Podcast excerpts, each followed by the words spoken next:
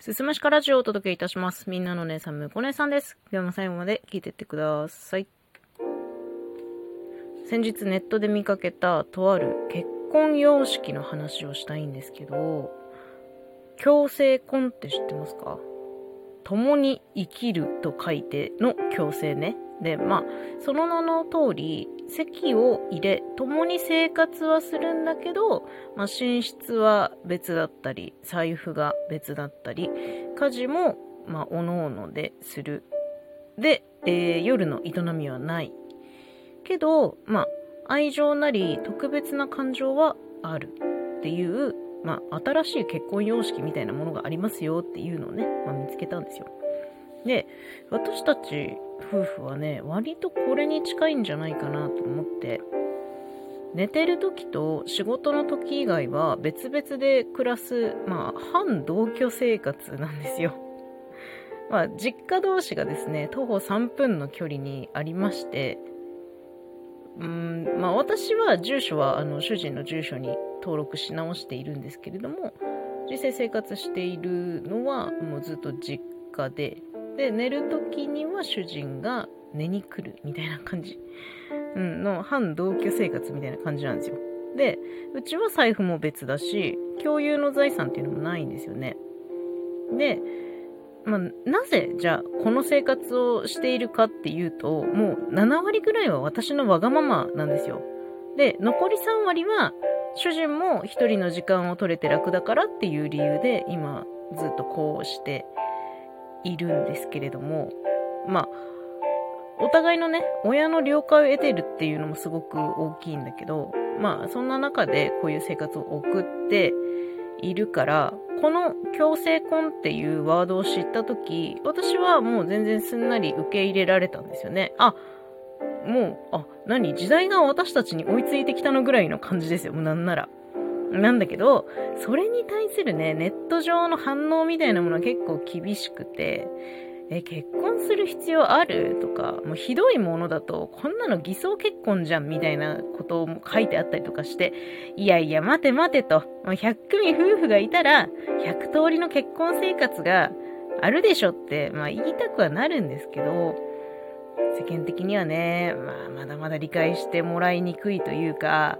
凝り固まった結婚観みたいなものって存在するんだなっていうのは実感しましたね。夫婦たるもの、妻たるもの、夫たるものみたいなのがあるのかなっていうふうに思いますね。うん。でも、まあ結婚生活とかパートナーを持つことに対する価値観、まあもっと言えばセクシャリティみたいなものが今多様化しているのは事実じゃないですか。なんか、ちょっと気になって調べたんですけど、共生婚とか、あとね、友情結婚みたいな、その恋愛結婚とは違う結婚を望む人向けの結婚相談所っていうのが出てくるんですよ。で、まあ、どうだろうな。私も、主人も結婚しなくてよかった人間なんですよ。その結婚願望っていうものがまるでなくて。別に結婚しなくていいねって言ってたんだけど、じゃあまあ、なぜ結婚したのかって聞かれたら、店を始めるから親へのけじめのためだし、じゃあもし店やってなくて結婚してなくても、まあ一緒に年を取っていきたいとか、お互いが特別なパートナーであるっていう思いは、多分ね、変わってなかったっていう自信があるんですよ。これね、まあよく主人と話すんですけど、いや結婚しなくても多分一緒にいるよねっていうことは、もうちょくちょく話してて。で、まあ身の回りのね、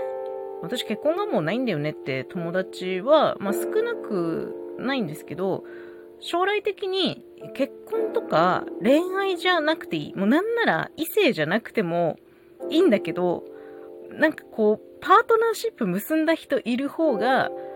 こう社会で生きていくには不便がないよっていうことは言ってるんですよ。いや結婚がもうないんだよねって別に結婚しなくてもいいんだよねって言ってても、